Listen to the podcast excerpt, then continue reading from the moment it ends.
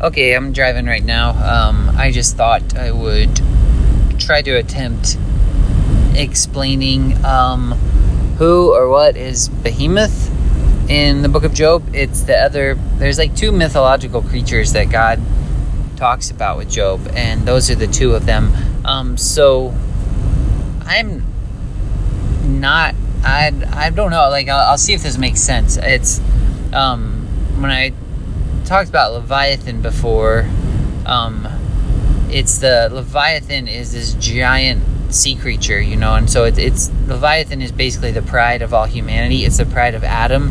Like if you're if you're speaking of Adam as mankind, as a whole collective, like group, body of people, then Leviathan is that giant serpent in the heart of man. It's that giant uh, pride, the pride of man's heart. So Behemoth, um, is uh, the mythological creature that God praises. It's um, it lives on the land. Um, it's not it's not a creature that lives in the sea. It's on solid ground. Um, it the best way, like to put it, I guess, as simply as I can. The best way I know how to describe it is that it is the righteousness of man's heart. If the the um. Leviathan is the pride of the heart of man, then Behemoth would be the righteousness, um, because that's the best of my understanding. Um, and I don't think that necessarily even means um, the reason. I, the, I don't think that means that it would be even your righteousness in Christ. I think it just means righteousness with God, with the whether you're Hindu or um, or.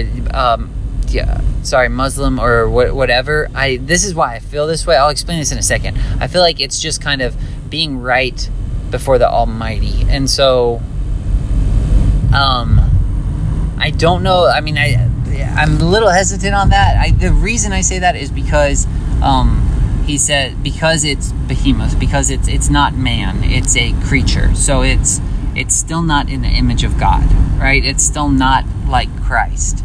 That's why I say that. It's it's a cattle. Like, um, if you go back to Genesis, the very first chapter of Genesis, when God makes the beast of the field, he also makes the cattle.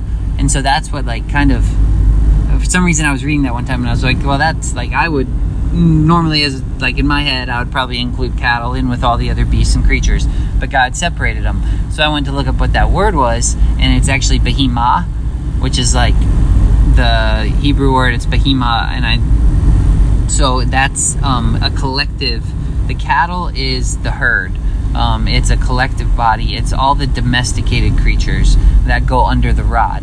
Like in Leviticus, it says the herd and the flock, and it's those are the creatures that go under the rod. They go, they pass under God's judgment and guidance. It's they're domesticated. They're not wild.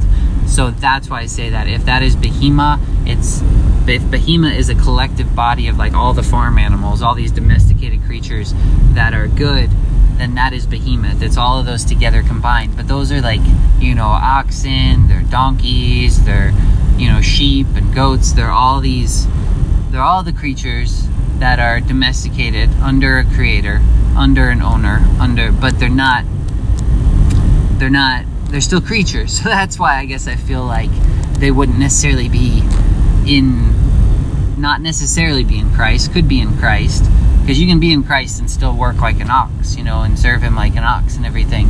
So I guess that's why um, I say it would be the righteousness of Adam, the righteousness of mankind, because it also says that he is first of the ways of God. Like he is, he puts God's ways first. Um, and it also says that he is confident, like the Jordan, though the Jordan, this river, mighty river, is gushing in his mouth, he's still confident in it. It's that confidence, it's that righteousness before God, that blamelessness in your heart that makes you confident. Even Job, when he was being, like, even when he was stumbling in self-righteousness, he was still like, my right, to my righteousness I hold fast, like I'm not letting it go. He still had this confidence of like, like I, I had not, I have not messed up. Where he did mess up, he was blind because he was getting into pride and self-righteousness. But as in that, the deeds of his hands, he was like, I'm still, I'm confident before God. I want to go before my Maker. All this stuff is happening to me. This Jordan is overflowing. These floods are around me, and I still have this confidence. I want to speak with God and find out what's going on. So that's that's kind of what I understand Behemoth as, is it's the, the righteousness of the, of mankind. It's this, you can see it as, yeah, and it's this big creature, this uh, beast, this land beast. Um, anyway, I hope that makes sense. Um, that's that's the best of my understanding. I mean, I, I like, I mean, I don't claim to like that I'm right on a lot of things. That's just what I, what I understand and how I perceive it and how I understand it. So I hope that's helpful. Um, anyway,